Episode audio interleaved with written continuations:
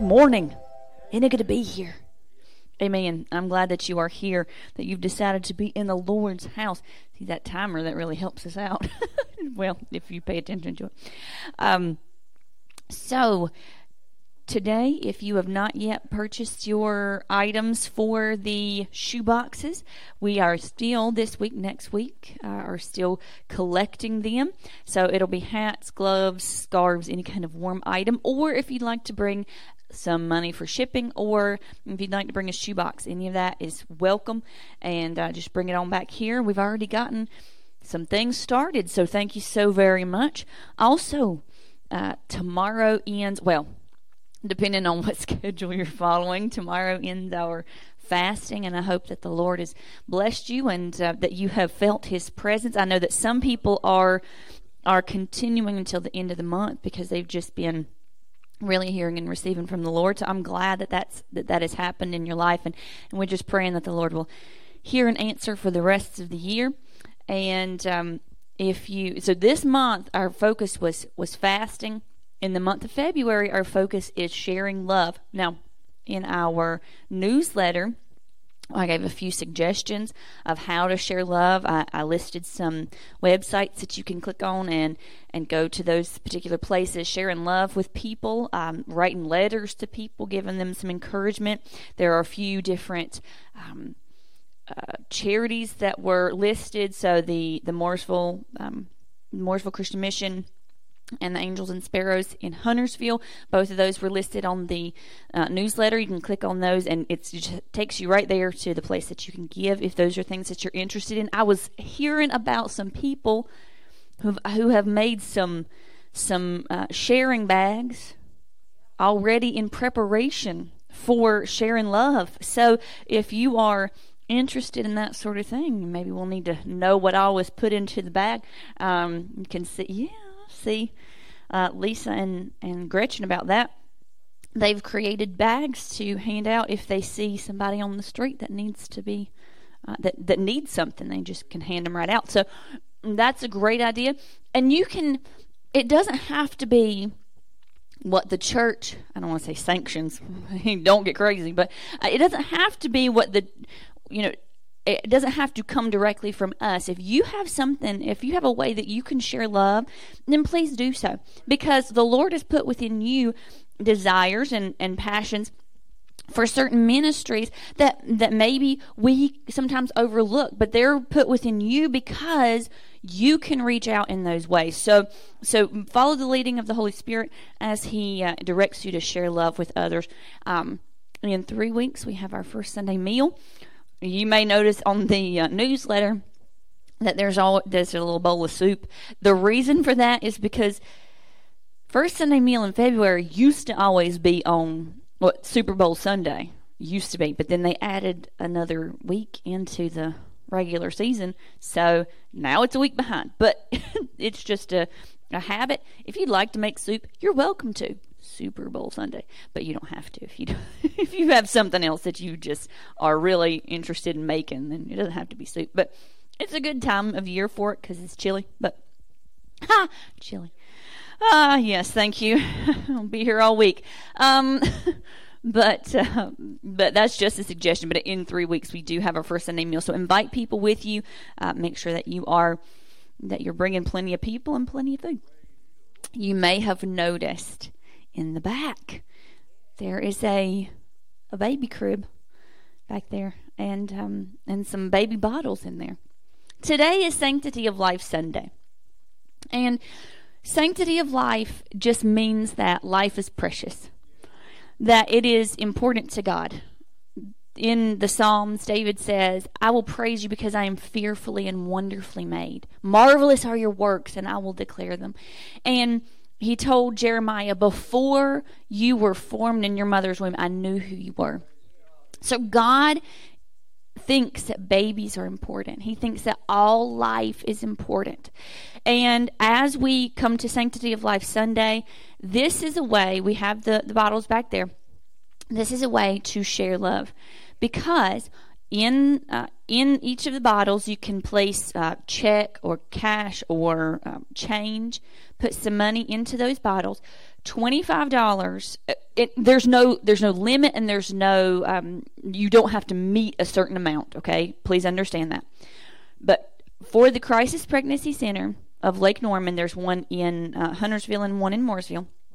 Twenty five dollars buys a a pregnancy test for a young lady who comes to their facility.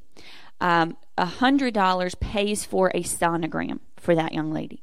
So, and and they also they go up in in different amounts. So on their website, you can read exactly what they do with uh, with different amounts of money. But but those are the the suggested amounts because studies have shown that when a when a young lady is thinking about abortion, when she sees the sonogram, when she's able to hear her baby's heartbeat and see it actually existing within her belly, that the the likelihood of her having an abortion goes drastically down. So that's one of the things that crisis pregnancy centers want to do is is be able to show these women this is a real life inside. This is something that that has been created for a purpose. So we want to support that. We want to be encouraging to to those people uh, who are having a difficult time and who really they may find themselves in a, terrible situation and what should I do? And they're really wondering. So we want to be as supportive as we can. So as you take that bottle home today, um, we again, today is Sanctity of Life Sunday, but the collection for this is February 19th. So we have four weeks to be able to place money in. We have plenty of time to be able to share our love and, and put it within the uh, that bottle. If you would like to make donations, if you did not yet get to turn in your blankets, we made some blankets last year, and if you did not yet get to turn yours in, you're welcome to bring your blanket, put it into the baby crib. We'll take all of these things uh, together to the Crisis Pregnancy Center or to back to. Um, we want to thank. Um, Pastor David at the uh, First Baptist in, More- in Cornelius because he shared some of his bottles with us. So um, he brought them by on Friday and really appreciate that. But uh, we want to we want to fill those up between now and February nineteenth. Again, just to to show love and to demonstrate that we believe that life is important. If you're breathing, if you're breathing, then there's a reason for your life. There's still hope for you. If you are, if there's a, a, a breath in your lungs or if there is a, a, heartbeat in your chest, then there's still hope for you. Amen. And that's an encouragement for today. Let's stand this morning and go to the Lord in prayer. Heavenly Father, we thank you so much for your goodness. We thank you for your mercy, your blessings, and grace. God, I thank you because we are fearfully and wonderfully made. Marvelous are your works, and we know that right well. God, we understand that you have created each of us for a purpose.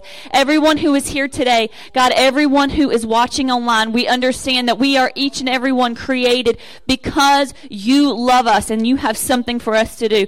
God, I just ask you right now that you would work and move in our lives, that we honor you and please you. God, I thank you for each one who is able to be in your house today. God, I pray a special blessing on them, your anointing on them, your strength, your peace be upon them. God, for those who have come in hurting physically, mentally, emotionally, whatever it may be, I pray that their burdens be lifted today. God, that you give them strength and encouragement in their bodies and their minds. God, I pray that as we hear your word, as we give in an offering, as we give in prayer requests, that each and everything would be to honor and please you. God, I just ask that your will be done in everything that is said and done here today today. Help us to please you in Jesus' precious holy name. Amen. Thank you, Lord. Thank you, Lord. You are good, God. You are good.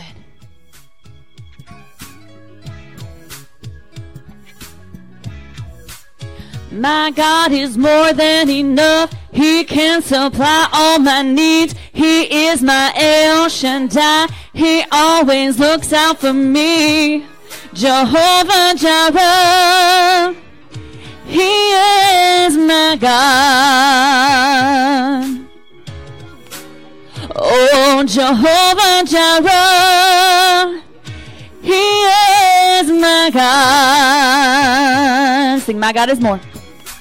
My God is more than enough. He can supply all my needs. He is my El Shaddai. He always looks out for me. Jehovah Jireh. He is my God. Oh, Jehovah Jireh. He is my God. All of the earth is His and the fullness thereof. Everything that I need, you can be sure of. Jehovah Jireh, He is my God. Oh, Jehovah Jireh, He is my God. Sing, all the earth is His. All of the earth is His, and the fullness thereof. Everything that I need, you can be sure of. Jehovah Jireh, He is my God. Oh, Jehovah Jireh, He is my God. So I about the highs and the lows, the ups and the downs? When by my faith I know my God is more than enough. He can supply all my needs. He is my El Shaddai. He always looks out for me. Jehovah Jireh. He is my God. Oh, Jehovah Jireh. He is my God. Sing, all the earth is His. All of the earth is His, and the fullness thereof. Everything that I need, you can be sure of. Jehovah Jireh, He is my God. Oh, Jehovah Jireh, He is my God. So why should I worry? So why should I worry about the highs and the lows, the ups and the downs? When by my faith I know my God is more than enough. He can supply all my needs. He is my El Shaddai. He always looks out for me. Jehovah Jireh. He is my God. All of the earth is His and the fullness thereof. Everything that I need, you can be sure of. Jehovah Jireh, He is my God.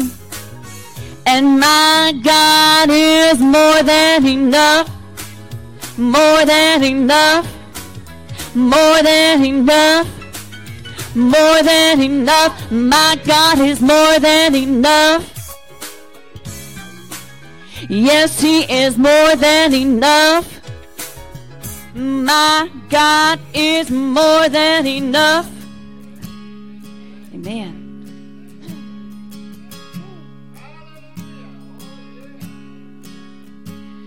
I've heard a thousand stories of what they think you're like, but I've heard the tender whisper of love in the dead of night as you tell me that you're pleased and that I'm never alone. You're a good, good father. That's who you are. That's who you are. That's who you are. And I'm loved by you. That's who I am. That's who I am. That's who I am.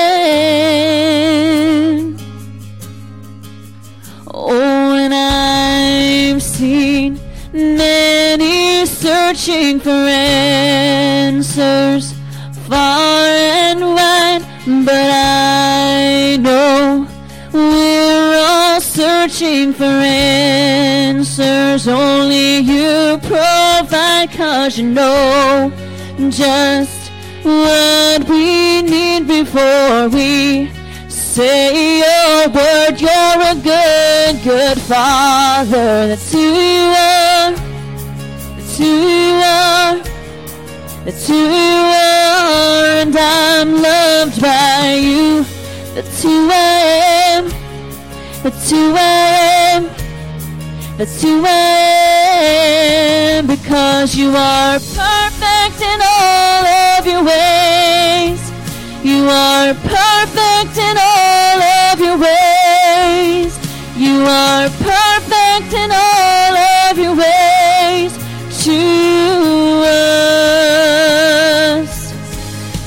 My God, you are perfect in all of your ways.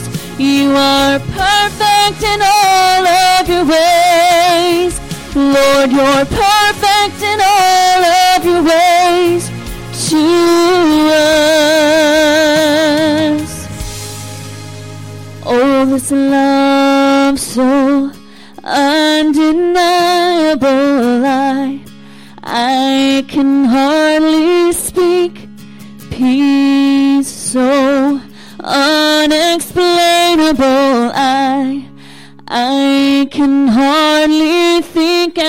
call me deeper still as you call me deeper still and you call me deeper still into love love love. You're a good good father. That's who you are. That's who you are.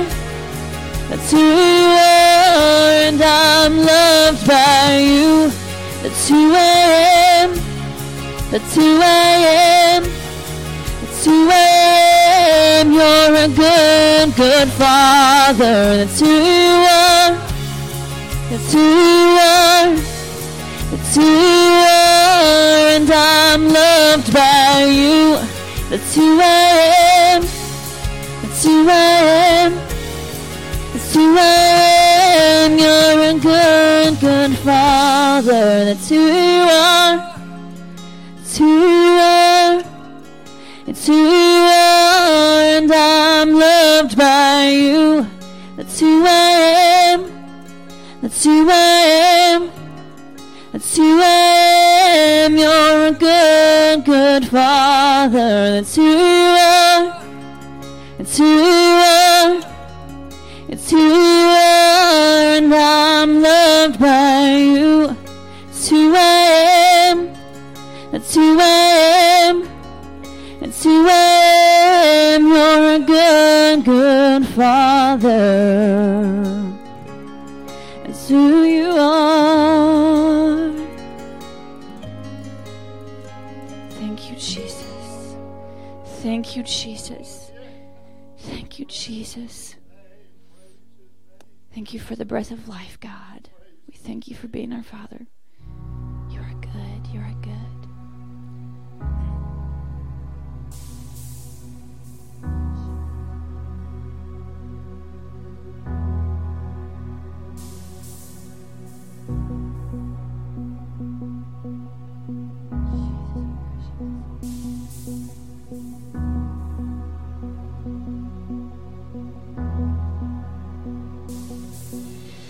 I'm gonna sing till my heart starts changing.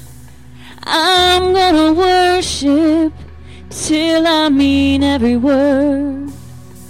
Cause the way I feel and the fear I'm facing doesn't change who you are or what you deserve.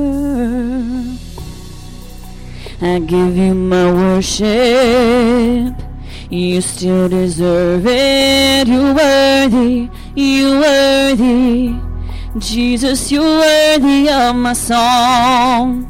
I pour out your praises in blessing and breaking. You're worthy, you're worthy, you're worthy of my song.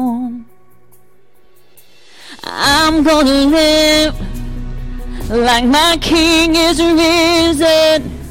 Gonna preach to my soul that you've already won.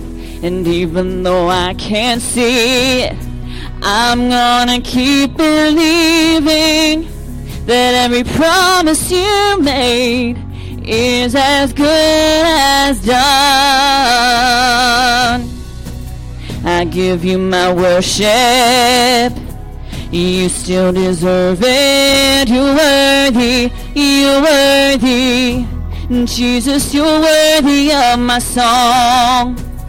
I pour out your praises in blessing and breaking. You're worthy, you're worthy. You're worthy of my song. You're worthy, you're worthy. Jesus, you're worthy of my song. You're worthy, you're worthy. Jesus, you're worthy of my song. You're worthy, you're worthy. Jesus, you're worthy of my song. You're worthy, you're worthy.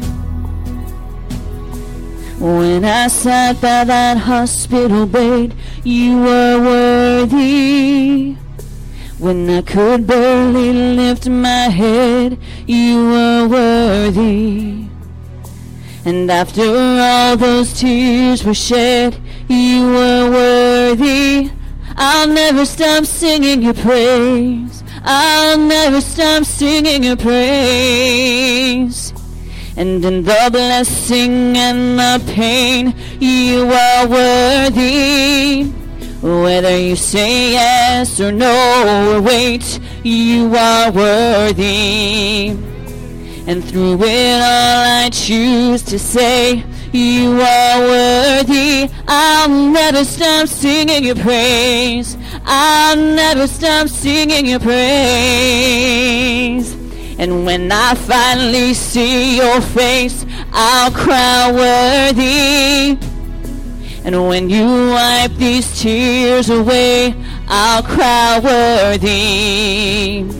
And above every other name, you are worthy. I'll never stop singing your praise. I'll never stop singing your praise.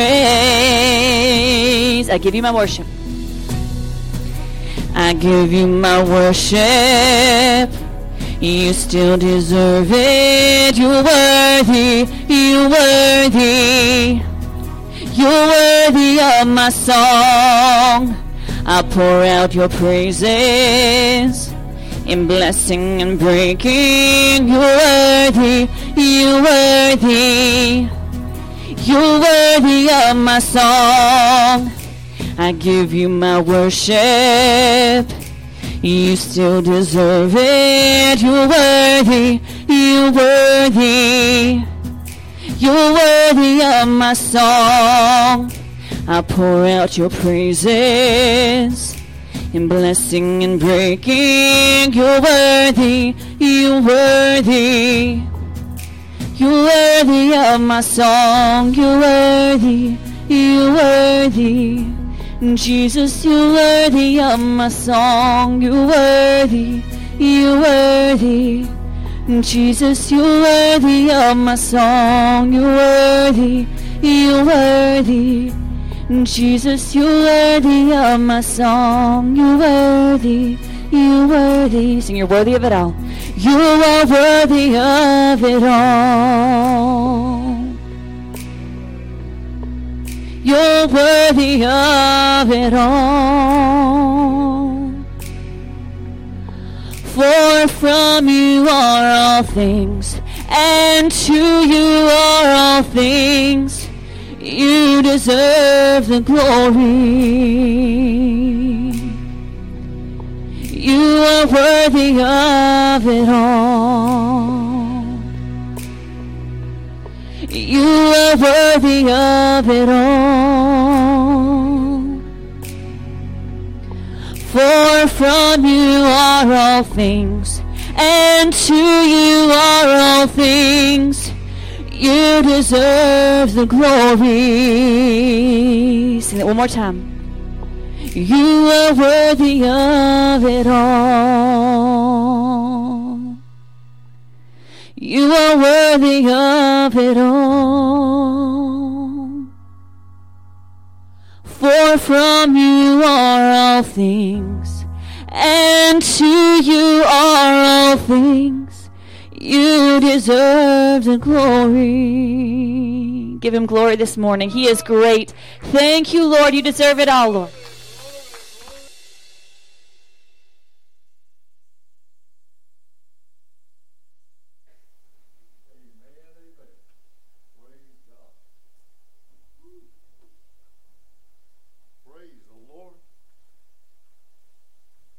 Mike Garris makes me want to sing glory to his name. Glory to his name. Amen. He is so worthy. He's wonderful. He's glorious. He's mighty. Messy outside, but wonderful inside. Praise the Lord. Is so wonderful inside. God is so good. I'll tell you this. Uh, uh, crib stuff back here. This is good. I I like that, and I'll I'll be able to put something besides milk in that bottle. Praise the Lord. And I've got time to do it, and I, I do want to. Brother uh, Vic, is there another one left? Is there another one? Just one? Five. Oh, five. Well, my hearing is not as good as it used to be. About five. Praise the Lord, I want one of them. And uh, it's a great thing. It's just a wonderful thing. And if we, if in any manner our little bit can help a, a young lady see the value of what is going on in her, whew, how that God is creating a life, and it'll be a blessing, amen, in many ways, more ways than we can say, amen. So, what a wonderful thing! What a wonderful thing. Keep the our mission and our vision close by you. Um, you study, your reading, and so forth every morning or every night, whichever the time is. Um, Joy Club, we haven't had anything scheduled. We won't schedule anything right now. Boy, we've had some cold and messy, and and um, but I do want to encourage you to do what I asked you to do about three, four weeks ago is start memorizing some verses in God's Word. Well, preacher, I'm not as young as I used to be, Joy Club might say, but uh, we've all rehearsed Psalm 19, 14, hadn't we? Let the words of my mouth and the meditation of my heart be acceptable in thy sight, O Lord, my strength and my Redeemer. And, and how do we learn that, or how do we remember that? We kept saying it. We've said it here at church lots of times. Amen. Because, and, and they don't have to be real long. There's a few that I'm looking at that are long for me, but what uh, Philippians 4:13 has a good short one. I can do all things through Christ, which strengtheneth me. And then verse 19 says, My God shall supply all my needs according to his riches and glory by Christ Jesus. What a wonderful thing.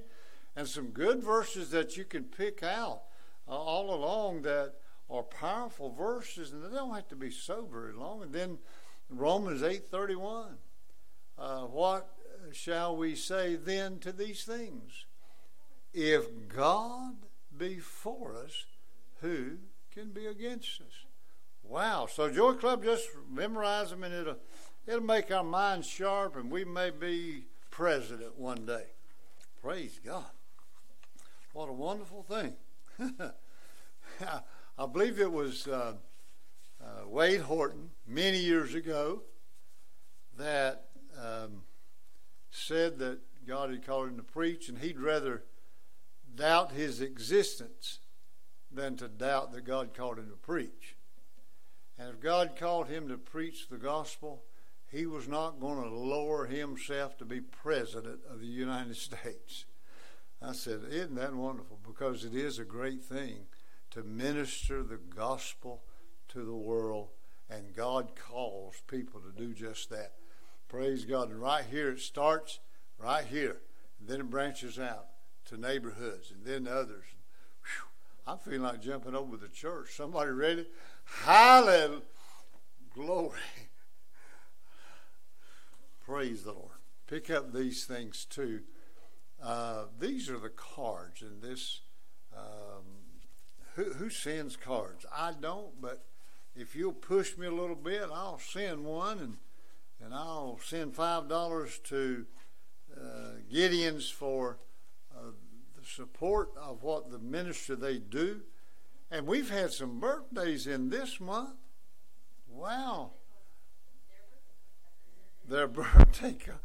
I need to send those belated birthday cards. One to our oldest son Michael, one to our oldest daughter Leneva and Sister Powell had two daughters uh, and some grandchildren, two grandchildren with birthdays. And well, I know Sister Dean had one. I because when when Michael has a birthday, Sister Dean has a birthday that same day. So I know, but Sister Dean, uh, I thank the Lord she's in our Joy Club, but her age may not reflect that. But there are others because Robin has a husband that has a birthday in this month. Praise the Lord. There's a lot of stuff going on. no, sister, you don't have to send your husband a, a card, but you can send five dollars to to uh, Gideon's if you like. This is the greatest, in my estimation, the greatest, one of the greatest, if not the greatest thing, because every nickel, every penny, every dime that we give to Gideon's goes to ministry. It does not go for overhead, it does not go for administration. They pay their way. Amen. And they uh, don't take anything, but they give and give. And praise God, that's love, isn't it? Oh, I like that love month coming up. Praise God. Sister Julie, I may get a heart with a bunch of chocolates in it. I don't know. Hallelujah. I love that love month, as it were. Amen. Hallelujah. And and I thought, and, and I think it was on um, Pastor's um, uh, website that even the police department and, and fire department, if if we wanted to get together one day and let's put our money together, let's buy about 25 dozen Krispy Kreme donuts and take them by. Boy, huh? Oh, you didn't? No, but okay. Fire department, policeman, period, period, period, period. Now, take them donuts, take them French fries, bologna sandwich. no, the, the what to take was not in there, but but there's a lot of things. There's a lot of areas, and I just learned some this morning about how love can be spread and how it can be blessing. Praise God, and and so it's a wonderful thing. Uh, catch the vision, like the sign says back here. That's been there for, I think, about 20 years, 21 years, ever how long. Catch the vision, a vision of whatever works in your life. Amen. Praise God. You know, the Lord is so good to me. Um, I think Brother Mike Hager, he's better to me than he is to you. And I don't know why he would do that. But I feel so good. God's blessed me physically, emotionally, uh, financially, son. Yeah, thank you, Lord. All of his blessings are great, isn't it? And um, one of the preachers on the TV this morning was saying that my words, but what he is saying, that God's love and blessings and goodness never runs dry. He didn't say runs dry, but it, it's there all the time. When we're sad, He's still happy. He's still full. He's still blessed. He's still wonderful. When we're struggling, He still has the answer. He is the answer. He never His, his supply is never depleted. Praise God. We ought to just get under that spout where that glory runs out because it's still being poured out today. Amen and amen. Hallelujah. So I thank him because he saved me from a devil's hell. Clean me up, wash me. Now he tells me in his word to wash every day now. You need to wash your hands every day. You need to wash that mind and that heart every day. But he did a work in me for sanctification, baptized with the Holy Ghost, with the evidence of speaking in other tongues. And he has healed me more than I confess it. He has healed me again and again and again. And I've seen healings. I've seen healings of diabetes. I've seen healings when people have the flu, and I've baptized them in cold water down on the eastern part of North Carolina. I mean, freezing water. Where when I went in, I was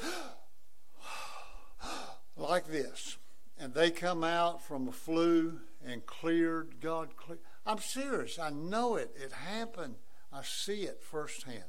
I've seen God do miracle working. He is worthy, the song said. Amen. He really is. if somebody else you'd look to brag a little bit on the Lord Jesus, amen.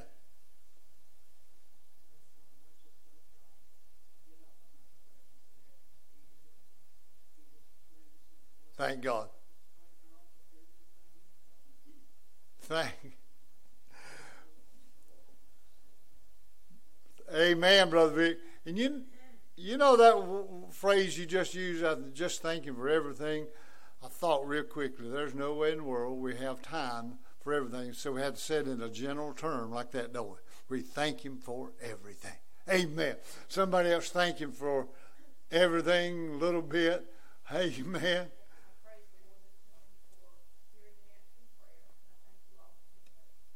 Thank you, Lord. Amen, Sister Jordan. He still answers prayer, doesn't he?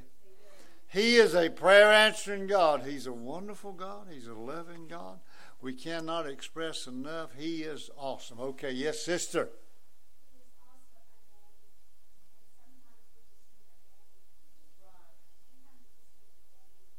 Sister Brenda.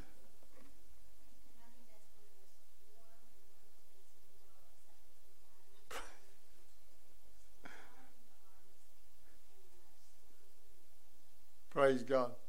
Well, I tell you what, then that song must have helped you as good as it did me. He's a good, good father. He's a good, whew, Sister Bray. I feel like I could jump over the church. Hallelujah. But I'm not going to do it. But I'm going to tell you that uh, I will bless the Lord at all times. His praise shall continually be in my mouth. God is good. God bless you. Amen. Amen, amen, amen. Hallelujah.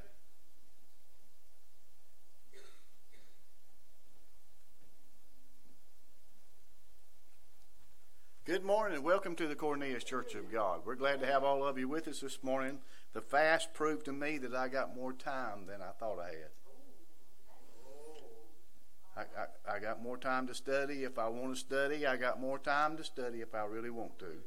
So uh, it proved to me, and that's me. That's what it did for me, is to help me realize that I got more time. It's time to receive our tithe and offering if our usher will come at this time.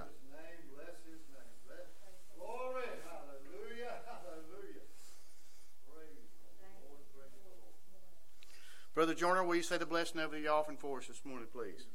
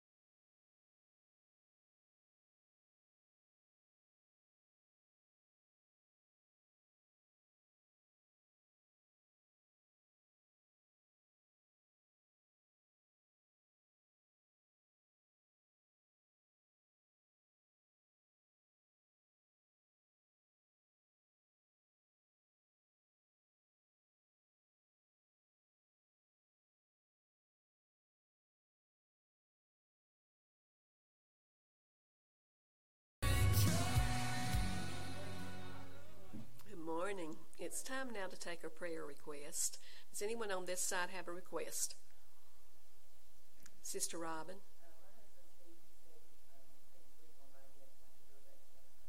Okay, let's remember Robin's husband.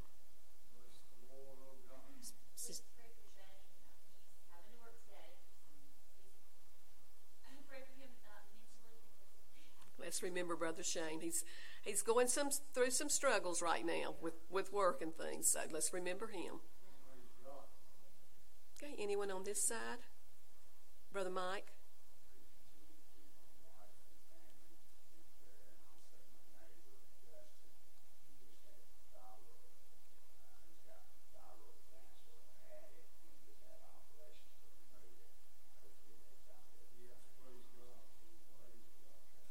Let's remember Brother Mike's family and his neighbor Dustin. Gretchen. Let's remember Pop Pop's back. Sister Brenda.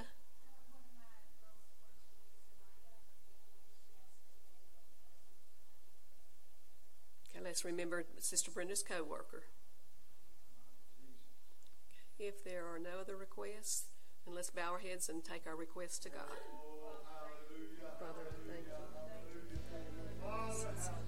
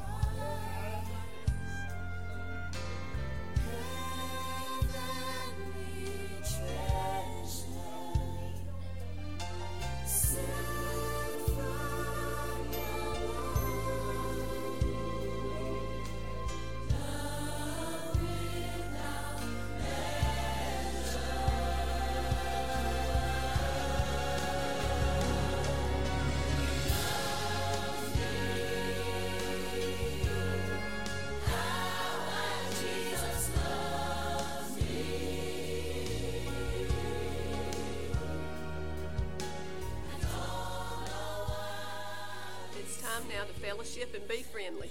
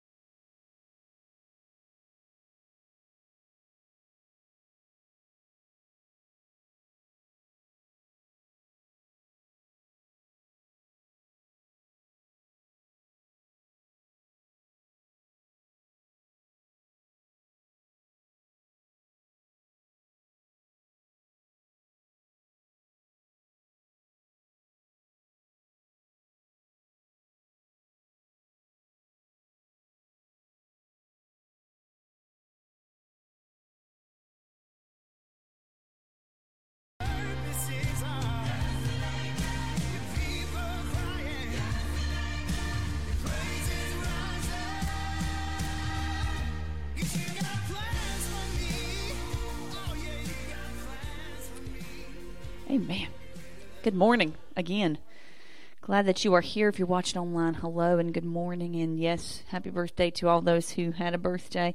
Um, I, for okay, just to clarify, for the um, police and the firefighters, they need to be healthy.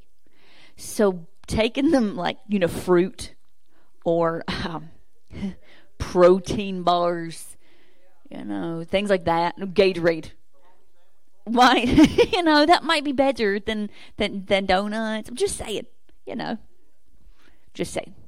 I also uh, forgot to mention that on March 11th, which is a, the second Saturday of March, there is a, a, a Billy Graham seminar going on at Grace Covenant for um, for crisis intervention. So if you are, if you ever wonder what to say to people in crisis, you just don't, you just have no idea there is a free seminar going on from the Billy Graham Association, which is a, I mean, they they have their stuff together. If you can trust anybody, then the Billy Graham Association they really have it together. So, if you would like to go, I think there are some people who are already planning to. We announced it in our class on Wednesday, so there are some people who are already planning to go. And if you want to just pencil that in, um, so it starts at eight fifteen. Um, the registration is at eight fifteen, and it goes until four thirty. So it's going to be all day long. If they, I don't know if they serve food at Grace. I mean, they're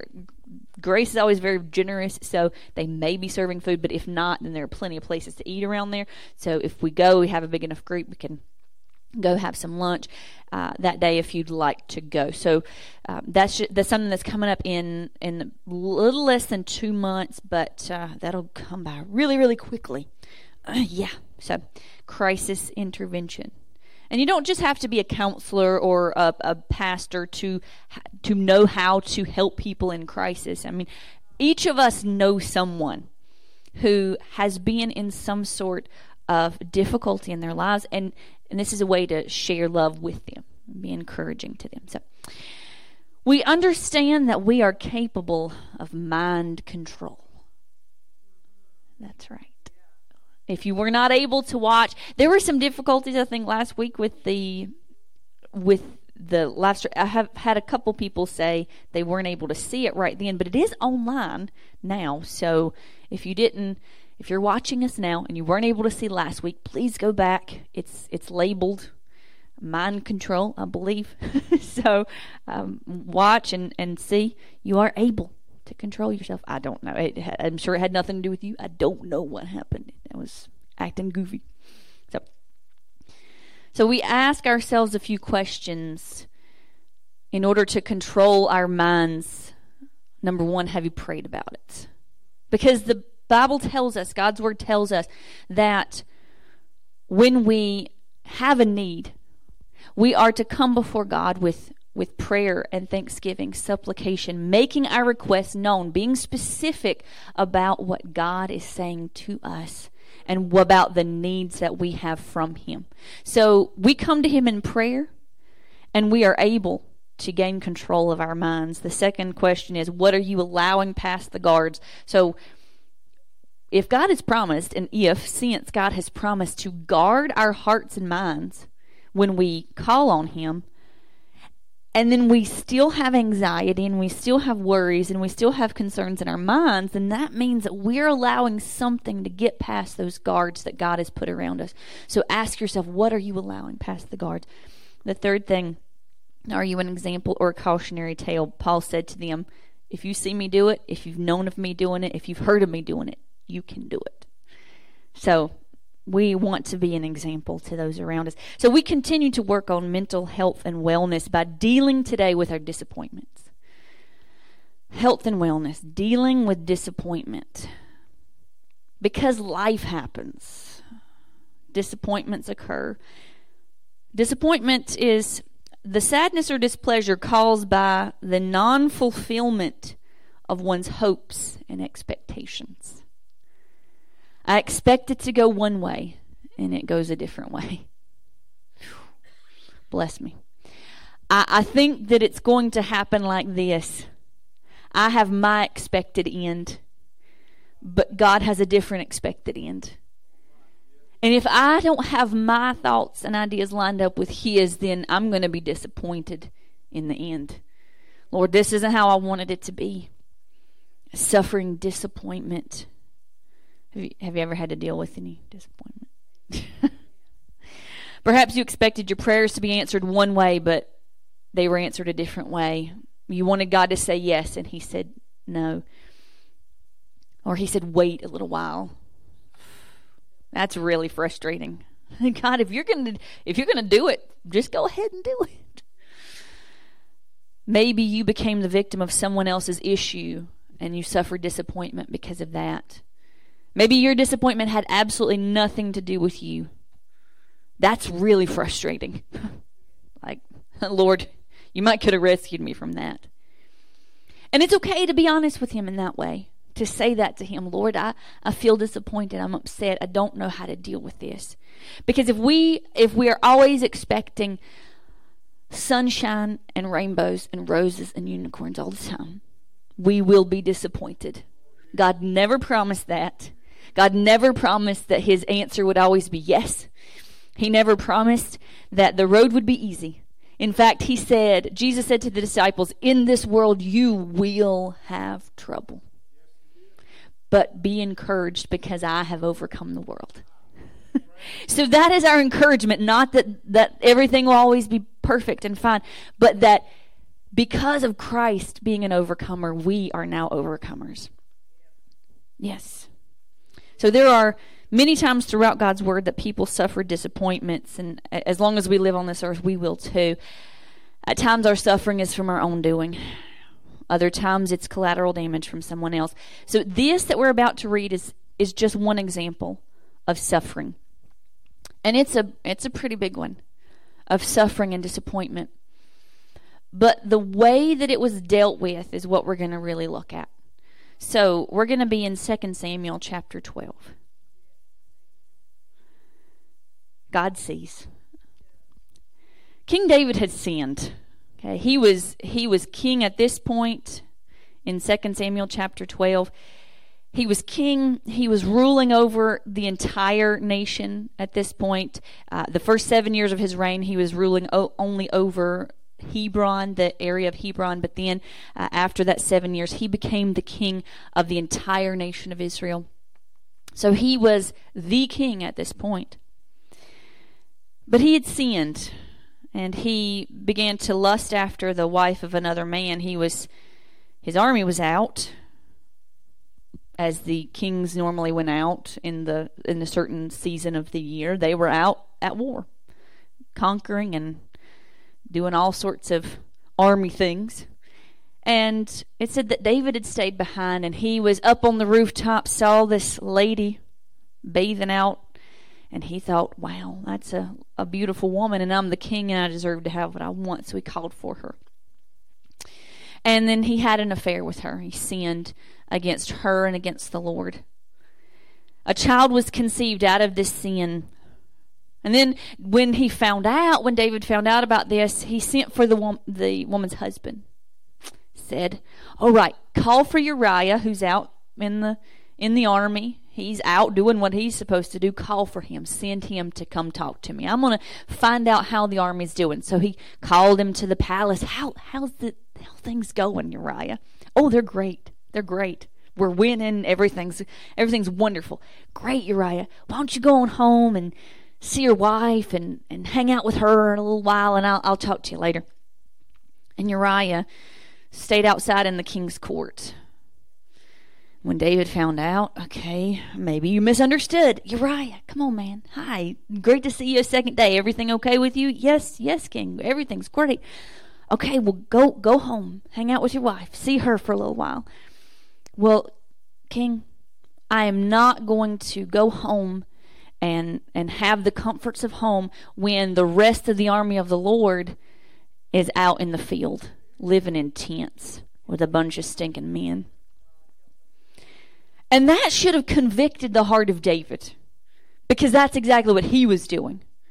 He should have been out somewhere commanding his troops, but he was instead living in the comfort of the palace and being tempted to sin. So, it didn't work, and David called for his the highest commander to place Uriah on the front lines of battle. And then as the battle was getting heated up, he said, Then tell everyone to retreat except for Uriah. And Uriah was killed. So after Uriah's death, Bathsheba, his wife, went through a period of mourning. When that time was over, David sent for her again and he married her. Now, he did all this to cover up his initial sin. He was trying to cover up sin after sin after sin, and he finally he he sent for us, okay, well let's make this right. And most people probably didn't even know what David had done. Maybe a few of the people in the palace who had seen Bathsheba come and go and who had, had relayed messages from Bathsheba to David and David back to Bathsheba, but the rest of the country had no idea what David had done. And perhaps they even looked at David with admiration. Well, isn't that kind of David? The king is, he's looking after the widow of one of his soldiers. How, how kind and how generous. But David knew, and the Lord knew. So he sent Nathan the prophet to proclaim judgment. And this, golly, the story at the beginning of chapter 12 is one of the saddest stories you could ever hear. And Nathan comes to David and he, he says, There were these two men. And the one was really rich and he had everything he could ever want. He had he had cattle and sheep and, and he had a beautiful home, everything he could possibly want. And then there was this one man who had just a little lamb. And he had cared for that lamb and he loved it and he, he slept with it and it was like a little pet to him. And he had raised it from the time it was small. And he just, he loved it so dearly. And then a traveler came, and instead of that rich man taking from his own flocks, he instead went and snuck and, and took that one little lamb, that precious little lamb from that man who only had one, and he took it and he killed that lamb and he gave it to his guest. And David was outraged. That man should die. How dare he do such a thing? This ought not be.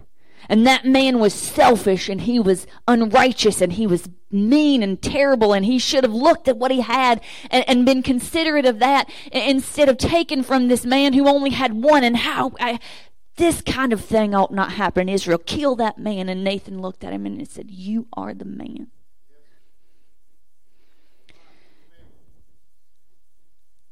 To be able to say that to the king of Israel you had all that you could ever want. You're the richest man in the in the whole country. You're the greatest. And still you weren't satisfied with what you had, so you had to take someone else's and and immediately we see in verses 13 and 14 of chapter 12. And David said unto Nathan, I have sinned against the Lord. Not against Uriah, not against Bathsheba, but I have sinned against the Lord. And Nathan said unto David, The Lord also hath put away thy sin. Thou shalt not die. Because the punishment for adultery was to be taken out into the, the center of the town and stoned to death. They threw rocks at him until he died. So the Lord had forgiven the sin of David because of his repentant heart and said, Okay, you're not going to die. We're not going to shame you Howbeit, because by this deed thou hast given great occasion to the enemies of the Lord to blaspheme. What you've done has caused shame. If anyone ever finds out about it, they that causes shame not just to you, David, but to the Lord. the child also that is born unto thee shall surely die.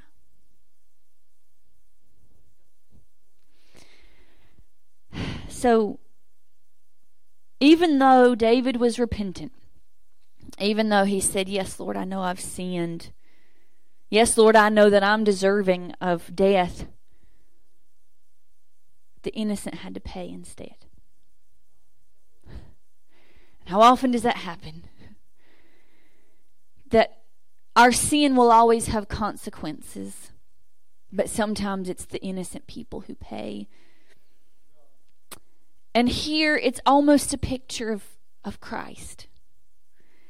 Because David, who deserved death, instead of him being the one to die, his poor innocent son was put to death because of his sin.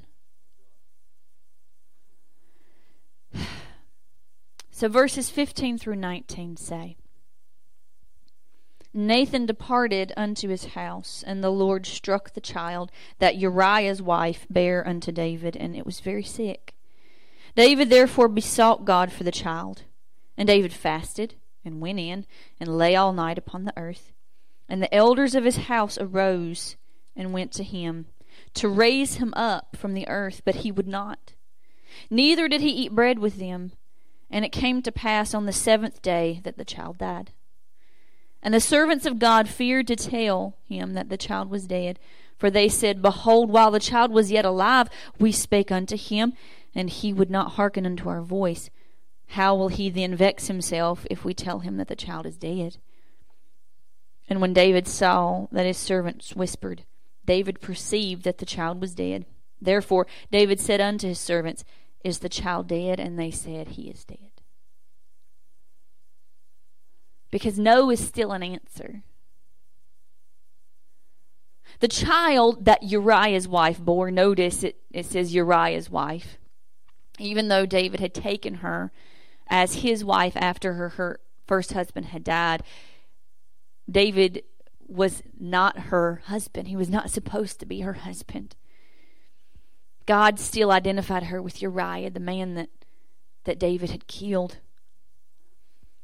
But this child that she bore became very sick. And in five of the nine times that this word is used, that he came, that a sickness was upon him, it was very sick. This is used nine times. Five of those times, the meaning is incurable. So, an incurable disease came upon this little baby, this innocent little child.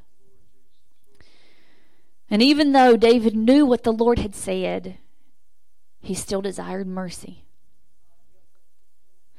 It says that David besought God. This word means to search out. Specifically in worship and prayer, he laid down and he called on the name of the Lord. He said, God, please let this, let this child live. Please have mercy. Forgive me for what I've done. Lord, have mercy on this baby, this innocent child. He fasted, it says, and he slept on the ground. The king of Israel the richest man in the nation, the greatest, most powerful man. He fasted and he laid on the ground. His elders came and tried to persuade him into eating, to try to make him end his fast, but David refused. Sent them away. Don't don't talk to me now. I'm I'm in the middle of something. I, I'm talking to the Lord. I need to get in touch with Him. Please, leave me alone. But then on the seventh day, the baby died. Remember that according to the law, the eighth day was the day of circumcision, and that's when a name would have been given to the child. So at this point, he died at seven days old, and he would not have been circumcised, so technically not a part of the nation of Israel. He would have had no name. Before we go any further, please understand the baby, again, completely innocent. There was nothing at all that the baby had done wrong. He was just collateral damage from sin that David had committed. Even Bathsheba, even though she was an adult, she would have had very little choice. If she had been commanded by the king to come to him and to do whatever he asked her to do, she would have had to do it. So David was the one. He was the one who deserved all the punishment. And yet, Bathsheba had to suffer the the shame of what David had done and ask her to do, the hurt of losing her husband, and now the suffering, the pain of losing her child. She was more innocent than David. She was just collateral damage. But again, oftentimes, our disappointments don't come from us, what we've done, they come from a dumb decision that someone else has done. The wages of sin is always death, but sometimes it's the innocent who pay the price of death. The death of every child or adult is not a consequence, but this is just an example. Sometimes, yes, death is a consequence of sin, but this is this is just a. There are plenty of things that, and I asked the Lord honestly. I'm telling you, this was this is uh, three weeks ago, and I was studying. I'm like, Lord, are you sure that this is the passage?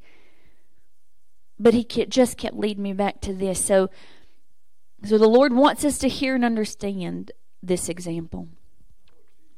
Those in David's household were afraid to tell him about the baby's death. They had seen him laying on the ground in the dust. They had known that he didn't eat anything for seven days and fasting and, and asking the Lord to rescue this child. And they thought, what are we going to do? He acted like this. He turned us away. He, he acted crazy.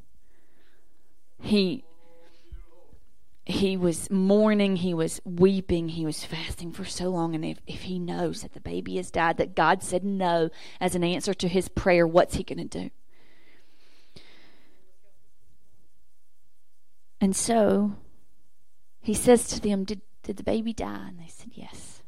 Yes, King, he did.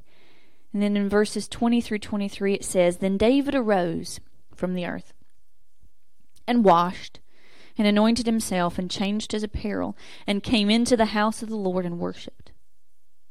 Then he came to his own house, and when he required, they set bread before him, and he did eat. Then said his servants unto him, What thing is this that thou hast done? Thou didst fast and weep for the child while it was alive, but when the child was dead, thou didst rise and eat bread. And he said, While the child was yet alive, I fasted and wept, for I said, Who can tell whether God will be gracious to me, that the child may live? But now he is dead. Wherefore should I fast? Can I bring him back again? I shall go to him, but he shall not return to me. So David's demeanor changed after God said no. He rose up he washed, he anointed himself. He changed his clothes from the garments of heaviness into garments of praise. And he entered into the house of the Lord in order to worship. Notice that he went first to the house. He cleaned himself up and then went first to the house of the Lord. And then he went home to eat and he asked them to bring him some bread. Everyone who saw this was shocked and wondered what on earth is he doing? Why why is this the case? And he explained it thus While there was breath, there was hope. While the child was still alive, while he was still breathing, while st- he was still on earth with a heartbeat, there was still hope.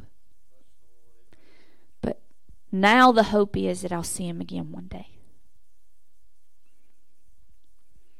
In verses 24 and 25, it says, And David comforted Bathsheba, his wife. This is the first time that Bathsheba is referred to as David's wife. After God had answered his prayer with a no, and after David had understood the answer is no, I'm sorry for the disappointment, but things have to change, that was when God recognized Bathsheba as David's wife. It says, And and David comforted Bathsheba his wife, and went in unto her, and lay with her, and she bare a son. And he called him his name Solomon, and the Lord loved him. And he sent by the hand of Nathan the prophet, and he called his name Jedidiah, because of the Lord. So David comforted Bathsheba. This word comforted means to sigh, to be sorry, to, to console, or to repent. So after he had talked to the Lord, after he had repented of his sins, he went to Bathsheba and he repented of his sins to her. It says that he was sorry, that he repented to her, that perhaps he tried to console her because of this death. I'm so sorry. I should not have done what I did.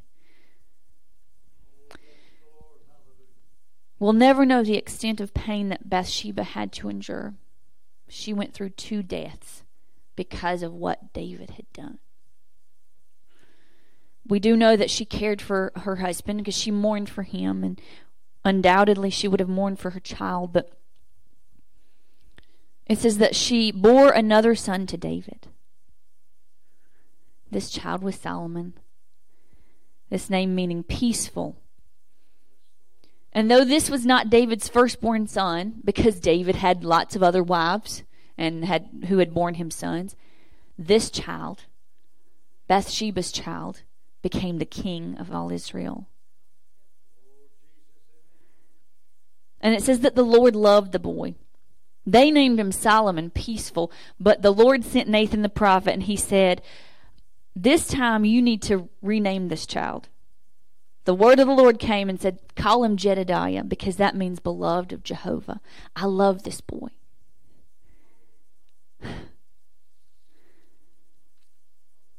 When I do not get what I ask for, how do I respond? Again, not all of our suffering is due to sin. Sometimes our suffering is because of other people's sin or just because of life. We live in a fallen world, therefore, issues happen, things occur. It has nothing to do with us or our sin or punishment because of our sin. Sometimes life just happens. Our, our bodies wear out or become sick. Or the enemy attacks us. His goal is to steal and to kill and to destroy. So he attacks in order to help us uh, get away from the Lord, right? Or sometimes it is because of our sin. We've done something wrong and we're having to pay the price. And God is merciful, but there is always a consequence for sin. But how do we face disappointments when our prayers are not answered the way that we want? We've been fasting. For these three weeks, it for for most of us it ends tomorrow. so for some people, it may have you you may have started day one, and so uh, and so it ends today, and that's okay. Hey, and there are some people I know who've, who've said that they're going to go until the end of the month, and that's fine too. Um, but as we've prayed, and I've encouraged each of us to write down things that we want from the Lord. Uh, write down the things that you're asking Him for, that you're being specific about. Write down specifically, God, I want, not just, I want you to bless me. No, what do you need? And when we write these things down or we talk to God specifically about them every day, I need to, I say write things down because if I don't write them down, bless my heart, sometimes I forget. So that's why I say that. But what happens when we have this list of prayers and we bring them before God earnestly? We've, we've laid down in the dirt, as it were, and we've not eaten or we've given up whatever it was that we decided to give up. And we've prayed and we've prayed and we prayed, and God says no. What do we do? Because sometimes we have this idea in the back of our mind and we won't really admit it, but we, we think to ourselves, if I have prayed, and if I have fasted, and if I have really, truly talked to God with my whole heart, then certainly, without a doubt, he's going to do exactly what I've asked for, exactly the way that I asked for it. And we don't admit that necessarily, but somewhere in the back of our mind, it kind of is. And then when God answers differently, either he answers but not the way we asked, or he says no. we we don't want to, but a little bit we begin to lose faith. I've asked for this and asked for this, and God, I've called on you for this, and you didn't do it. So maybe you're not as faithful as your word says. And again, we may never admit that out loud. We may never speak that. But that gets planted within us. And then the enemy who wants to steal and kill and destroy begins to speak to us. You've asked for that a bunch of times. And God said no. Or God hasn't done it yet. God either doesn't hear you or doesn't care about you. So what do we do? Because disappointment happens. This story is a is an example through God's word of disappointment happening. And God saying no to a very sincere request. And we think, oh God, why wouldn't you save a little baby? Innocent, sweet little baby, God, why would you why would you say no to that? And sometimes that's the thing when we ask, oh, God, why wouldn't you answer it this way? So, what do we do? There are some principles from this passage to help us. Number one, we understand that prayer changes things. It may not change the things that we want, but it does change things.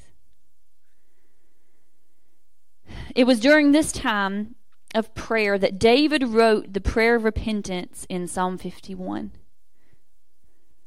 When he said, Create in me a clean heart, O God, and renew a right spirit within me. Restore unto me the joy of your salvation. It was through this time of fasting and prayer that David began to realize I'm not as close to you as I once was. I'm not where I should be. I used to be a man after your heart, God. I used to, whatever you told me, that's what I would do. God, you were the only thing that was important to me. You were the only thing that mattered to me, but, but somehow I've stepped away from that. Somehow I've, I've pulled away. And so, through this circumstance, as he was praying, David began to recognize and receive the fact that he had strayed away ever so slightly piece by piece, he had moved away from God. And when he realized where he was from where he had been, he began to pray this prayer of repentance, Psalm 51. The circumstance did not improve. In fact, it became worse. The child just kept getting sicker. The exact opposite of what they wanted to happen happened. But it was in this time of prayer and fasting that God restored this joy of David's salvation. It is in times of sorrow, disappointment, and hardship that we are faced with a choice to curse God and die or to be restored. To understand God, even if you don't answer the way that I'm asking you to. Just like the children of uh, the the three Hebrew boys in the uh, book of Daniel. He said, "We believe that God can do. You know, we absolutely have faith that God can do what we're saying. But even if He doesn't, even if you say no, Lord, even if we get thrown into this fiery furnace and we get burned up, we know that God is still God, even if He didn't answer the way we wanted Him to." And that's what David began to realize. Lord, this is what I want from you. This is what I'm asking for. But even if you don't, you are still good. You are still God. The second thing that we see in this is that we need to rise up. When David realized God had answered, he rose up. He stopped wallowing. He got off the ground. He picked himself up. Others had tried to get him up earlier. Others had tried to say, "Come on, come on, you're you're disgracing yourself. You're the king of all Israel, and, and you're rolling around on the ground, praying, crying. You, you're looking crazy. Get up. Won't eat, losing weight, suffering, struggling, having a hard time. Come on, man, get up." And he said, "No, God hasn't answered me yet. See, don't quit. If God hasn't answered you yet, don't quit. Okay? I'm not saying that what that once the fast is over, if it's today, tomorrow, January 31st, I'm not saying that if your answer hasn't come, then that means it's a no. Okay, please understand that too. Because God has his own timetable for something. so we don't be discouraged if it doesn't happen right when we want it to. But it was very clear that the answer was no here. So when you see and understand that God's answer is no, that's when to rise up. Okay? Don't don't give up before it's time. Don't stop praying before God answers. Because oftentimes we do that. Okay, Lord, it hasn't happened in the time frame that I'm thinking it will. So maybe it's a no, I'm just going to stop praying. But until as long as there's breath, there's hope. as long as there's a heartbeat, there there's hope. Okay? So so don't give up until it's time. But when the answer comes, rise up. Lord, it's not what I wanted. Rise up. Lord, this is not how I expected it. Rise up. Lord, this is not what I prayed for. Rise up. God has answered. David cleaned up, prepared himself, anointed himself, nourished his soul before feeding his body. Went to the house of the Lord and worshiped. So when the answer comes, put off the spirit of heaviness. Because at that point, if God has already said no, no matter how much you pray, it's still no. God is a good father that way too. And the, you know, sometimes you have kids that ask and you say no, and then they just keep on. Okay, no is a no. It's going to continue to be no. No matter how much you want, it's going to still be no. And God's a good father. He's not going to say no and not mean it. Okay? He's not just going to say no arbitrarily. Nah, you you be all right. Go go do something else and force us to keep on asking. That's not that's not God. His answers are definite. If he says yes, it will happen. If he says no, that's the end of it. So, when God gives the answer, take off the, the spirit of heaviness and put on the garment of praise. Wash your face. Prepare for worship. Because God is good, even if He didn't answer the way we want. God is good. And He sees. and then the third thing that we learn is give birth to a new thing. The child that they were expecting didn't make it. God, this is the way that I wanted it. This is the way that I was expecting it to happen. This was my expected end. I, I thought that, that life was going to go this way. I thought my health was going to go this way. I thought my job was going to go this way. I thought my relationships were going to go this way. This is the way that I had it all planned out. And for those of us who like to plan, you know, it's like, like God, this had this was not on my calendar. I don't know what you're thinking. Yeah. Because there are plenty of times that, that God throws something at us like, where did this come from? God allows something to be thrown at us. What on earth?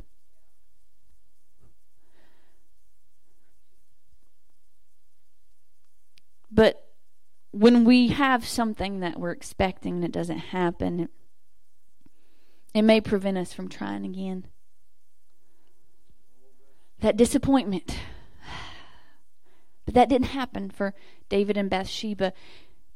Their disappointment did not prevent them from trying again, hoping again, believing past the pain.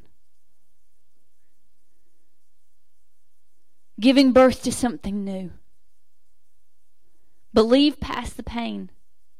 God, this is not what I wanted. This was a no. So I'm just going to be done. No. Believe past it. For the child that had no name and was never sealed under the covenant, God gave them instead a child of peace with the name beloved who built the house of God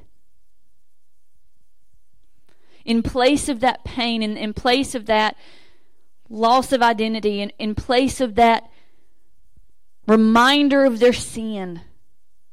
God instead replaced it with a child that had no reason or right to become the king, but he still was. God appointed him as such. God named him beloved of Jehovah.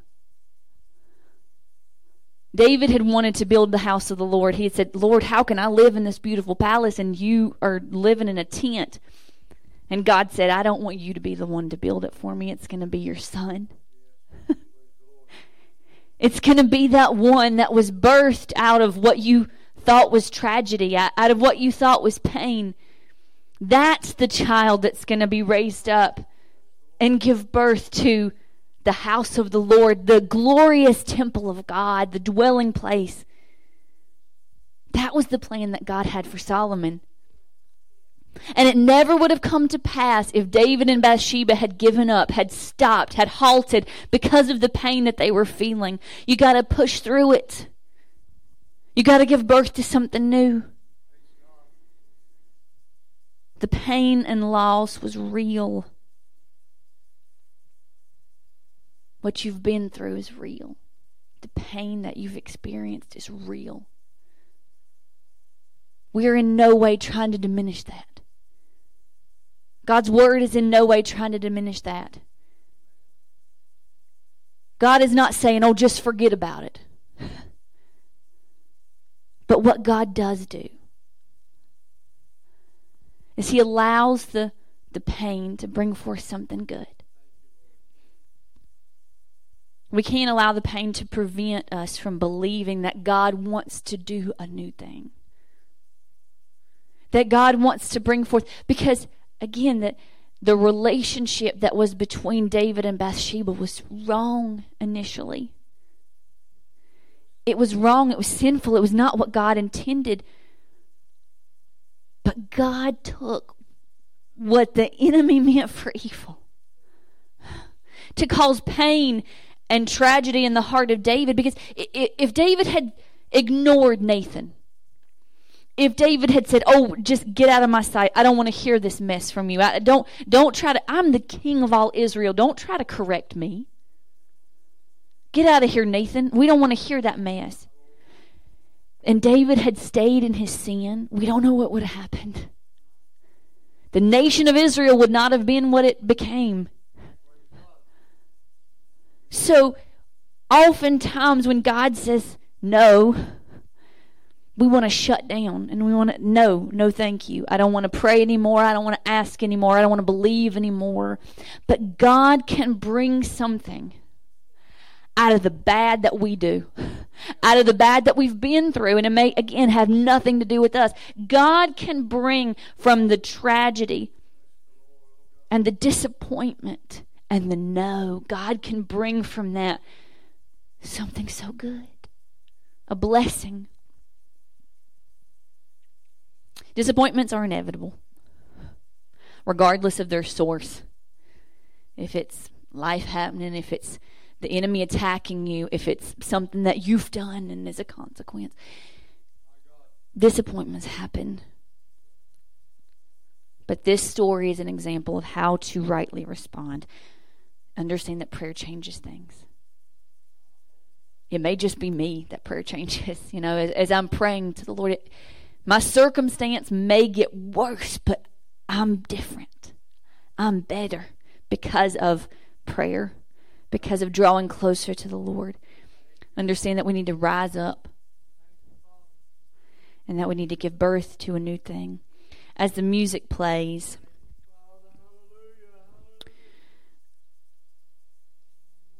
the things that we go through, the things that you've been through, and you may look back over your life and pinpoint one thing or another and say, it, the worst thing was this, or the worst thing was that, or it's a collection of, of all this mess.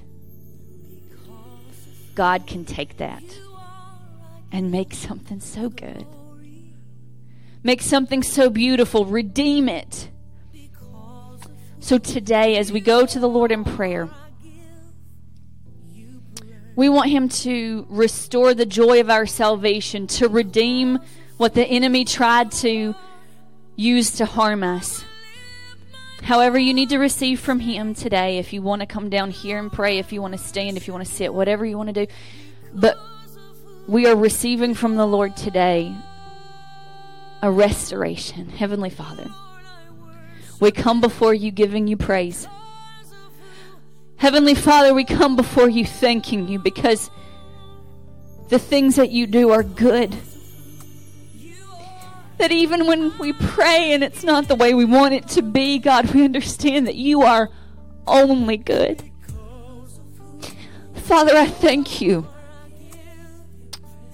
I thank you because you hear us. You are a good father and you hear when we call to you. But just like a good father can't always say yes, does not always say yes, we understand that sometimes you have to say no. It's for our good, and we may not understand why yet. Sometimes we have to deal with the disappointments that come, but God, I thank you that even though it's not our expected end, it's what you have planned, and that is so much better. It is so much better than we know. Heavenly Father, I just ask you now that you would work in each and every life, God, for everyone who is seeking you. Everyone who's getting to the end of their fast and thinking, Lord, is it going to happen? God, I, just pray. I pray that you would change us. God, as we pray to you, as we call out to you, change us. Change my heart, Father. Draw me closer to you. Help me to see you better. Help me to understand your plan more. And even if I don't understand it, God, help me to accept it. Heavenly Father, change me as I pray. Heavenly Father, for each and every person who's here, change us. Through prayer, through fasting, change us. Restore the joy of our salvation. Create in each of us a clean heart. Renew a righteous spirit within each of us. God, change us. Heavenly Father, I pray that you would rise us up. For those who are who are low, who are sad, who are worried, who are disappointed. God, for those who feel beaten down by things that have happened that may not have been their fault, may have been absolutely nothing they had anything to do with, but they feel beaten down because of it. God, I pray you would lift them up, raise them up right now. God, for the relationships that are struggling, for the people who are physically in in pain, for those who are mentally in pain, for those who are bound by chains of addiction or depression or whatever it may be, Father, we pray release right now. Rise up. We call forth.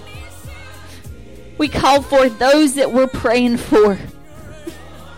In Jesus' name, raise up. And Father, I pray that you would birth a new thing within us. God, that we would look past the discouragement, look past the, the sadness of what has occurred, but understand that you are doing a new thing. Behold, who will notice it? Who will take note? Who will see? Who will recognize? Heavenly Father, I ask you now that you would just do something new within our hearts. God, restore that joy of salvation. Change us. Do something new within us. I thank you.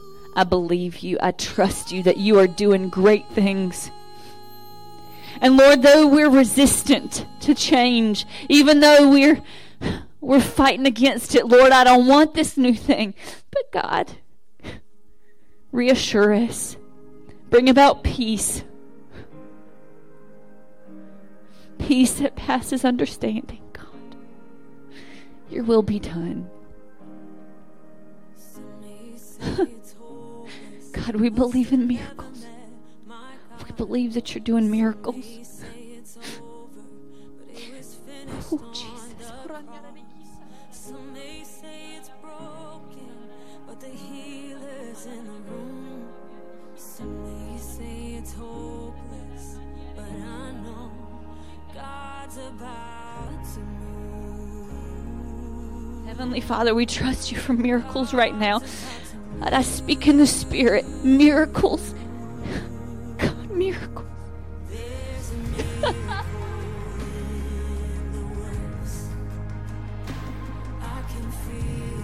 God, we speak miracles, change, deliverance.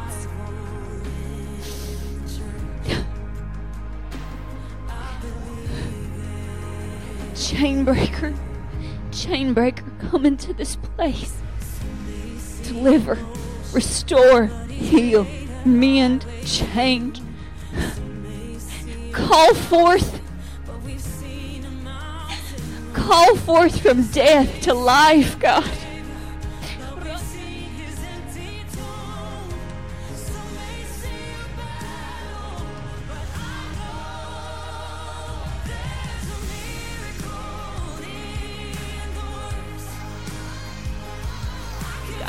Call forth your miracles in Jesus' name. In Jesus' name. In Jesus' name. God, we accept what you're doing. It may not be the way we want it, but God, we accept it. We receive it in Jesus' name. God, we receive it in Jesus' name.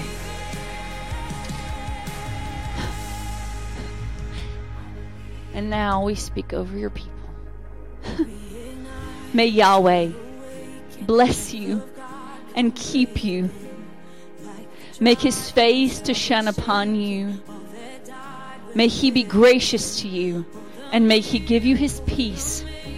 In Jesus' precious name, amen.